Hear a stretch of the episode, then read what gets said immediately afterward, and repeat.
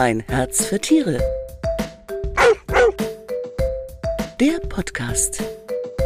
Hallo und herzlich willkommen. Bei uns geht's heute um das Thema, das die meisten bei der Diagnose erstmal fürchterlich schockt. Denn wenn es heißt, der Hund hat Krebs, dann rechnet man ja erstmal mit dem Schlimmsten. Trotz jahrzehntelanger Forschung gibt es immer noch kein Mittel, das eine hundertprozentige Heilung verspricht. Weder beim Menschen noch beim Tier.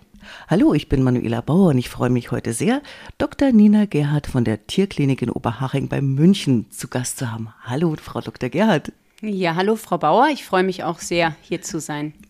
Sie sind ja Fachtierärztin für innere Medizin und haben es tagtäglich auch mit dieser Krankheit zu tun. Ne? Ja, das ist richtig. Ähm, das ist äh, ja leider eine der häufigeren Diagnosen, gerade beim älteren Patienten, beim älteren Hund, ähm, kommt aber auch in jüngeren Jahren vor. Katzen erkranken selbstverständlich auch, mhm. auch kleine Heimtiere mal, aber Hund und Katze sind schon die häufigsten Patienten. Ich habe gelesen, dass jeder vierte Hund in Deutschland an Krebs stirbt. Ist das richtig? Haben Sie da Zahlen? Ähm, das, diese Zahlen können schon stimmen, wobei das, ähm, da sicherlich keine gute statistische Auswertung zu existiert, weil das ja sehr fraglich ist, wie wurde es diagnostiziert und was wurde dann auch gemacht, weil es ja sehr unterschiedlich ist, ähm, wie weit ist der Krebs vor, fortgeschritten, kann man eine Therapie noch empfehlen oder ist es dann vielleicht doch nicht mehr empfehlenswert und welche Art von Krebs ist es? Stirbt der Hund dann wirklich an dem Tumor oder an einer Begleiterkrankung davon? Ähm, wie alt ist der Patient geworden? Aber es ist sicherlich so, dass es leider häufig zum Tode führt, ja. Auch wenn der Hund jetzt nicht stirbt, ähm, an der Krankheit, kann man denn generell sagen, dass, ja, dass es Zahlen gibt, dass die Krebserkrankungen zugenommen haben im Laufe der Jahre oder abgenommen oder bleibt es gleich? Ähm, ich würde sagen, dass die Erkrankungen gleich bleiben, aber ich glaube, und das finde ich auch sehr gut so, dass der Besitzer heutzutage auch sensibler geworden ist dem Thema gegenüber und auch häufiger zu Voruntersuchungen kommt, die man auch beim Hund durchführen kann ähm, und auch prinzipiell einfach Krankheiten früher erkannt werden können und man dann natürlich ähm, auch früher was machen kann. Aber insgesamt werden die Hunde heutzutage sicherlich auch älter als vor einigen Jahren noch, weil eben der Besitzer auch ähm, mehr in die Gesundheit seines Tieres und Freundes investiert. Welche Krebsarten sind denn so die häufigsten, die auftreten? Also das häufigste ist ganz klar das maligne Lymphom, so heißt es, ist auch schon so ein schrecklicher Name. Das ist im Prinzip Lymphdrüsenkrebs, mhm. ähm, der dann auch immer gleich äh, den ganzen Körper befällt. Das ist also die häufigste Tumorart mhm. beim Hund. Und dann gibt es natürlich noch diverse Karzinome. Die sind dann eher von den äh, Epithelien ausgehend. Und dann gibt es noch ein paar andere. Von der Blase äh, gibt es noch Übergangszellkarzinome. Aber der häufigste ist das Lymphom. Ist es mit dem bloßen Auge für den Halter jetzt erkennbar? Das Lymphom ist nicht erkennbar. Mhm. In einigen Fällen sind die Lymphknoten, äh, man nennt die peripher, also an der Außenseite mhm. des Hundes, zu fühlen. Das fällt manchmal dem Besitzer auch auf, dass er sagt, er hat da zwei Knubbel am Hals oder am, an den Kniekehlen. Aber leider können die Lymphknoten auch einfach im Bauchraum oder im Brustraum vergrößert sein. Und das sieht natürlich der Besitzer nicht. Dann sieht er nur, dass der Hund dünner wird oder Magen-Darm-Probleme hat oder schlechter Luft bekommt. Und dann muss man da eben Ultraschall- oder Röntgenuntersuchungen machen. Mhm. Was haben Sie beobachtet oder gibt es Studien, ähm, ob es Rassen gibt, die Hunderassen, die ja eher von Krebs betroffen sind als andere? Ja, das gibt es tatsächlich. Also ganz bekannt ist, dass ähm, zum Beispiel der deutsche Schäferhund sehr dazu neigt, Milztumore zu entwickeln. Das sind dann ähm, Hemangiosarkome, die gehen von den blutbildenden ähm, Geweben aus. Dann gibt es die Berner Sennenhunde, die sehr, sehr häufig eine Histiozytose haben. Das ist ähm, ein Tumor auch von runden Zellen ausgehend, sage ich jetzt mal. Das ist leider sehr, sehr aggressiv, sehr, sehr bösartig. Dann gibt es die Möpse, die haben eine Neigung zu Mastzelltumoren, genauso wie die Boxer. Also da ist schon eine genetische ähm, Prädisposition, wie wir so schön sagen, also eine Veranlagung vermutlich im, im Erbgut vorhanden, mhm. ja. Was ja wiederum durch die Zucht begründet ist, oder? Ja, ja. Es ist schon so, natürlich, je mehr eine Rasse gezüchtet wird, desto höher ist natürlich das Risiko, dass man unerwünschte Krankheiten äh, weiter vererbt, weil auch leider die Krankheiten ja nicht in jungen Jahren gleich auftreten, wenn der Hund dann für die Zucht eingesetzt wird. Dann wird er mit vier Jahren in die Zucht eingesetzt, kriegt aber die Krankheit mit sieben Jahren. Und dann ist das Kind quasi schon in den Brunnen gefallen und ähm, das ist dann oft schon zu spät, das stimmt. Mhm. Und das wird dann wiederum weitervererbt, oder wie ja, ist da der Kreislauf wird, ja, sozusagen? Richtig, genau. Das mhm. wird weitervererbt. Mhm. Jetzt haben wir über die genetischen Ursachen gesprochen, aber es gibt ja auch die Umwelteinflüsse. Was sind denn die Ursachen für Krebs beim Hund? Weil ich sage jetzt mal ganz flapsig, die rauchen und trinken ja nicht. Ja, das stimmt. Also ähm, ich hatte interessanterweise auch mal eine Anfrage, ob Passivrauchen sich auf die Entwicklung von Lungentumoren auswirkt. Da gibt es keine Untersuchungen zu. Ähm, es ist auch nicht so, dass der Lungentumor sehr häufig vorkommt. Also meistens sind es eher Metastasen, die dann in der Lunge sind von einem anderen Tumor. Was definitiv einen Umwelteinfluss darstellt, ist die Sonne, UV-Bestrahlung, gerade bei Hunden ohne Pigmentierung, also auf der Nase. Auf der Nase wollte ich ja, sagen. Die weißen mhm. Hunde, mhm. die eben eine sehr helle Haut haben, mhm. die bekommen dann wie die Menschen auch Sonnenbrand. Und ähm, wenn das dann weiter fortschreitet, kriegen die, die kriegen jetzt zwar kein Melanom, also schon auch, aber nicht durch den Sonnenbrand, sondern durch die Einstrahlung kriegen die Plattenepithelkarzinome. Ist bei Katzen auch sehr häufig, bei den weißen Katzen an den Ohren oder eben auch an, an Schwanzspitze.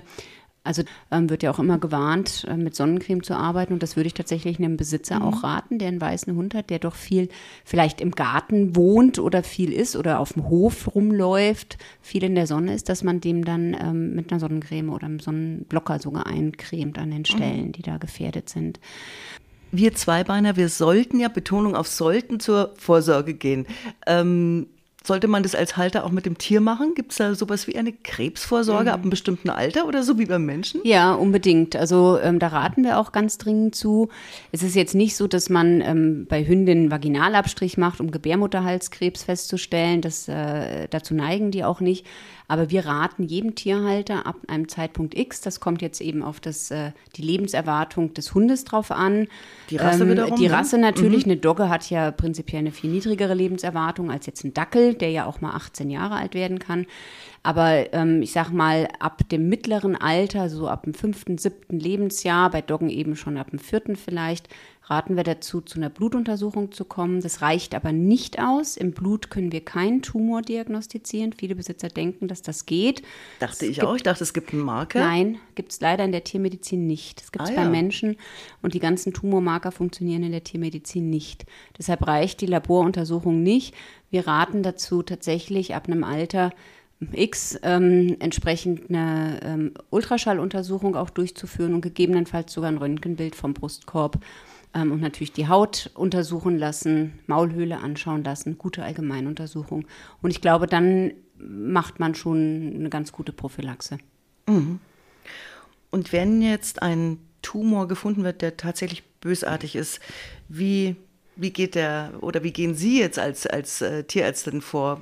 Wird er erstmal operiert und dann kommt ein Chemo etc. etc. Bestrahlung? Ja, auch da kann man nicht pauschal sagen so, weil es kommt auf den Tumor drauf an. Was ich eingangs gesagt habe, das maligne Lymphom ist ein Tumor, der nicht zum Operieren ist, weil der eben prinzipiell schon im ganzen Körper von vornherein vorhanden ist. Das heißt, das operiert man nicht, sondern die bekommen gleich eine Chemotherapie die auch ganz erfolgreich ist. Also bei dieser Art Tumor ist es wirklich, dass wir eine Erfolgschance von 50 Prozent haben. Zumindest, dass es ähm, zurückgeht. Bei manchen kommt es leider wieder, aber ähm, ist auf jeden Fall was, was man empfehlen kann. Dann gibt es aber eben Tumore, die operiert gehören. Der Mastzelltumor zum Beispiel, der muss auf jeden Fall raus. Und dann gibt es Tumore, die nicht operabel sind, wo man von vornherein sagt, man bestrahlt die mit einer Strahlentherapie. Also es kommt immer an Stelle, also Lokalisation mhm. und Größe und Art des Tumors drauf an, was gemacht wird. Wie verträgt denn jetzt ein Hund, ähm, sage ich jetzt mal, eine Chemotherapie? Viele Menschen, sage ich, die Beutel sehr richtig, die haben dann auch Übelkeit, Haarverlust. Ähm, Verlier Hunde auch Fell zum Beispiel? Also ähm, Hunde vertragen das sehr gut. Das hat verschiedene Gründe. Wir können die Chemotherapie nicht ganz so hoch ähm, dosieren wie beim Menschen, weil wir die Hunde ja nicht so steril halten können. Die Menschen können ja dann sich wirklich abschotten. Ähm, die Hunde müssen ja weiterhin Gassi gehen und schnüffeln auch mal am Boden. Ähm, prinzipiell würden die schon auch ihre Haare verlieren, aber der Haarzyklus der Hunde ist anders als beim Menschen. Die verlieren ständig Haare und die wachsen auch ständig nach. Da können viele ein Lied davon singen. Und dadurch, genau, das sieht ja auch der Besitzer oft, das ist dann immer im Staubsauger. ähm, und deshalb sieht man denen das nicht an. Die haben nicht diesen Haarverlust. Bis auf wenige Rassen, der Pudel zum Beispiel, der hat ein bisschen anderes Fellwachstum. Also der ähm, verliert dann schon manchmal Haare, dass man es sieht. Aber es ist nicht so wie bei Menschen, dass sie eine Glatze bekommen mhm. würden. Und ich will jetzt, es wäre jetzt schön geredet, wenn ich sage, es ist alles ganz easy mhm. und problemlos. Natürlich gibt es Nebenwirkungen, die mhm. können Erbrechen, Durchfall bekommen, die können auch von manchen Chemotherapeutikern eine Blasenproblematik bekommen oder auch ähm, Blutbildveränderung, dass man mal sagt, man muss jetzt einen Chemozyklus mal aussetzen, eine Woche oder man reduziert die Dosis bei der nächsten Gabe. Das muss dann der Tierarzt entscheiden. Es wird immer ein Blutbild gemacht, bevor die nächste Chemo erfolgt. Aber prinzipiell vertragen sie es deutlich besser als der Mensch. Ah ja. Mhm.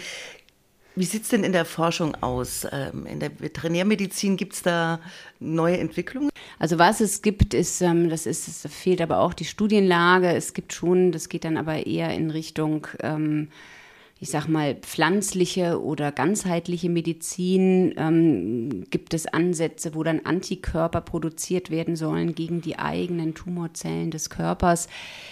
Aber da, ähm, wie gesagt, gibt es keine sogenannten evidence-based Studien, dass das wirklich auch was bringt. Mhm. Ähm, man kann das versuchen. Ich bin da auch immer offen für. Aber ich wollte gerade sagen, als Tierhalter, da ja. greift man halt nach dem jedem Strohhalm irgendwie. Und, genau. Ähm, aber man muss auch bisschen aufpassen, oder? Was man, also oder ich, an wen ja. man vielleicht gerät oder ja. was gibt es da so alles auf dem Markt, wo man so ein bisschen hab acht also es ist schon so, natürlich, man muss, finde ich, ähm, ganz klar diagnostiziert haben, was für eine Art Tumor ist es was will ich auch als Besitzer? Möchte ich den ganzen Weg gehen mit Chemotherapie? Weil natürlich, meine, man muss jede Woche zum Tierarzt, man ähm, geht einen gewissen Leidensweg mit, darf auch jetzt nicht ganz vergessen, das zu erwähnen, dass es auch schon hohe Kosten sind. Ich ja. wollte gerade fragen, was, was, so eine, mit was kann man da rechnen bei einer Chemotherapie? Naja, also wenn man jetzt sagt, ein malignes Lymphom, das kommt halt auch wieder auf Größe drauf an des mhm. Hundes. Ne? Von bis. Aber der erste Zyklus sind so sechs Monate, würde ich sagen, also 5000 Euro mhm. ist man auf jeden Fall Fall dabei uh. dann, ja, weil